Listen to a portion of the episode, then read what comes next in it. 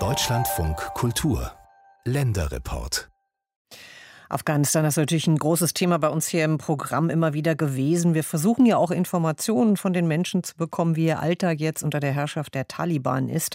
Finden Sie bei uns auch im Netz deutschlandfunkkultur.de. Aber viele, die ja schon in Sicherheit sind, die müssen jetzt tatenlos zusehen. Und einer von ihnen, das ist ein Münchner Imame mit afghanischen Wurzeln.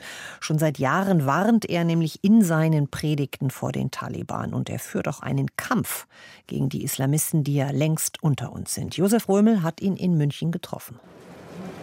Neuperlach bei München. Geschäftiges Treiben im Einkaufscenter Pep. Davor ein großer Platz mit einem Café zum Draußensitzen. Hier treffe ich Imam Ahmad Shakib Popal, 30 Jahre alt. Hinter seiner Brille sehe ich wache Augen. Er trägt einen Vollbart. Wir sprechen über die Heimat seiner Eltern, Afghanistan, und was Freunde und Bekannte von dort ihm gerade berichten. Die Verbindungen erzählen mir von Chaos, von Terror, von Angst, von Unmut. Sie sprechen von einer Situation, in der sie nicht wissen, was morgen passiert. Sie haben Angst um ihre Freiheit. Shakib Popal ist in München geboren und aufgewachsen, aber mit Afghanistan fühlt er sich verbunden. Gerade jetzt, nach der Machtübernahme der Taliban. Die Islamisten feiern, sie freuen sich, sie erleben ein Erwachen des Islamismus. Sie freuen sich über die aktuelle Situation, über das Scheitern des Westens, das Scheitern der NATO. Popal kennt die Islamisten. Er predigt gegen sie schon seit Jahren. Für Radiosender in Afghanistan, in Münchner Moscheen und in sozialen Netzwerken. Er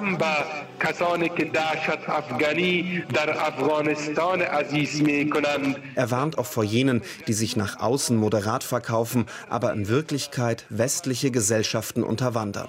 Solche Personen gibt es auch schon längst in Bayern, sagt er. Muslime seien verunsichert.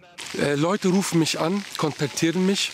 Sie fragen mich, ob das in Ordnung ist, dass vor einem Vortrag Handys abgenommen werden, dass Unterrichte in Privatwohnungen stattfinden, dass Dinge im Unterricht erwähnt werden, die man in der Öffentlichkeit so von Imamen nicht hört.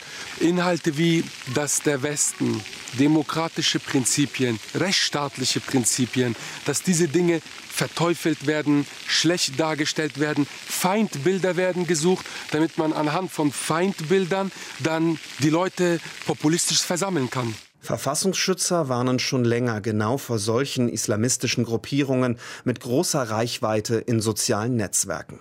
Der Münchner Imam Popal sagt, immer wieder werde er von Islamisten bedroht und diffamiert. In der man mir vorwirft, ich arbeite für Agenten, für das israelische Geheimdienst, für westliche Demokratien. Man wirft mir vor, dass ich den Islam verrate, weil ich gegen die Taliban bin. Und trotzdem macht Popal weiter, auch wenn moderate Muslime ihn kritisieren und erklären, ein Imam solle sich aus der Politik heraushalten. Popal findet, der Sieg der Taliban habe Islamisten auch in Deutschland bestärkt. Ähnlich sieht das der bayerische Verfassungsschutz, sagt mir der Sprecher der Behörde René Rieger. Seit der territorialen Niederlage des IS in Syrien und im Irak ist das Islamische Emirat Afghanistan das erste realisierte großflächige islamistische Staatsprojekt. Für Islamisten in Bayern oder in Deutschland könnte dieses System als Vorbild oder Orientierungspunkt für eigene langfristige Ziele dienen. Der bayerische Verfassungsschutz beobachtet gerade aufmerksam, wie Islamisten im Netz reagieren. Sprecher René Rieger. Bayerische Einzelpersonen aus der dschihadistischen Szene bekunden angesichts der jüngsten Entwicklungen in Afghanistan Sympathie für die Taliban. Ebenfalls Einzelpersonen aus Bayern haben sich negativ zu afghanischen Ortskräften der Bundeswehr geäußert. Sie brandmarken sie als Verräter, deren Evakuierung die Taliban nicht hätten zulassen dürfen. Laut Bundesjustizministerium sind die Taliban eine terroristische Vereinigung. Anhänger dieser Organisation müssen also mit ihren Äußerungen vorsichtig sein. Das sagt mir schon am Telefon der verfassungsschutzbekannte, selbsternannte Gefangenenhelfer Bernhard Falk.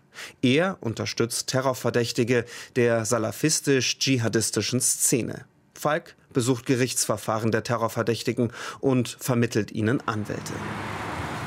Ich treffe Bernhard Falk in einem Straßencafé in München. Falk möchte unbedingt über den Münchner Imam Popal sprechen. Popals talibankritische Äußerungen seien ihm negativ aufgefallen, sagt Falk.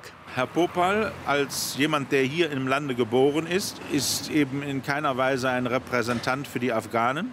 Die Machtübernahme der Taliban ist ohne die Unterstützung der Mehrheit der Bevölkerung dort nicht denkbar gewesen. Und das ist eine Realität, die also Freund wie Feind anerkennen muss. Man kann sicher den einen oder anderen Exil-Afghanen jetzt hier interviewen und meinen dann, man hätte damit irgendetwas sozusagen gewonnen. Aber das ist eben nicht der Fall. Die afghanischen Massen letztlich sind diejenigen, die das Land prägen. Und die haben sich eben dafür entschieden, dass sie nicht das westliche Entwicklungsmodell adaptieren wollen.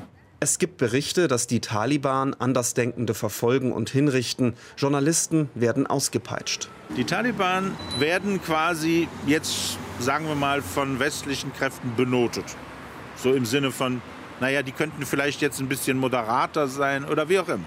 Nun ist es aber so, und das ist für den Westen schwer zu begreifen, wenn die Mehrheit der afghanischen Bevölkerung nicht nach den Kriterien geht, die der Westen propagiert, dann kann man dieses Benotungssystem, das der Westen verwendet, kann man dann auch nicht mehr dort anwenden. Und dann sagt Falk noch, dass eher westlich orientierte Afghanen jetzt eben einige Nachteile zu spüren bekommen. Genau gegen diese Sicht kämpft der Münchner Imam Popal. Er sagt, jemand wie der Salafist Bernhard Falk wolle ihn diffamieren. Vor ein paar Tagen hat Imam Popal ein Video auf Facebook gepostet. Die Taliban setzen Tränengas ein gegen Frauen, die auf der Straße für ihre Rechte demonstrieren. Den Imam stört, dass die Taliban anfangs versuchten, sich als moderat zu verkaufen, indem sie zum Beispiel behaupteten, sie würden Menschenrechte einhalten. Der Versuch, um sie hoffähig zu machen, und das funktioniert nur, indem man sie als Demokraten verkauft. Und deshalb ist es wichtig, dass wir dagegen aufstehen und argumentieren. Und nur mit Argumenten gewinnen wir. Und so will Popal weiter seinen kleinen Beitrag leisten. Anreden gegen die Taliban, gegen deren Anhänger und wenn es darauf ankommt, auch gegen die gesamte islamistische Welt. Und dafür nimmt der afghanische Imam, in Deutschland geboren, Popal, ziemlich viele Unannehmlichkeiten in Kauf. Er wird nämlich unter anderem bedroht, nicht nur im Netz. Josef Röhmel hat ihn in München getroffen.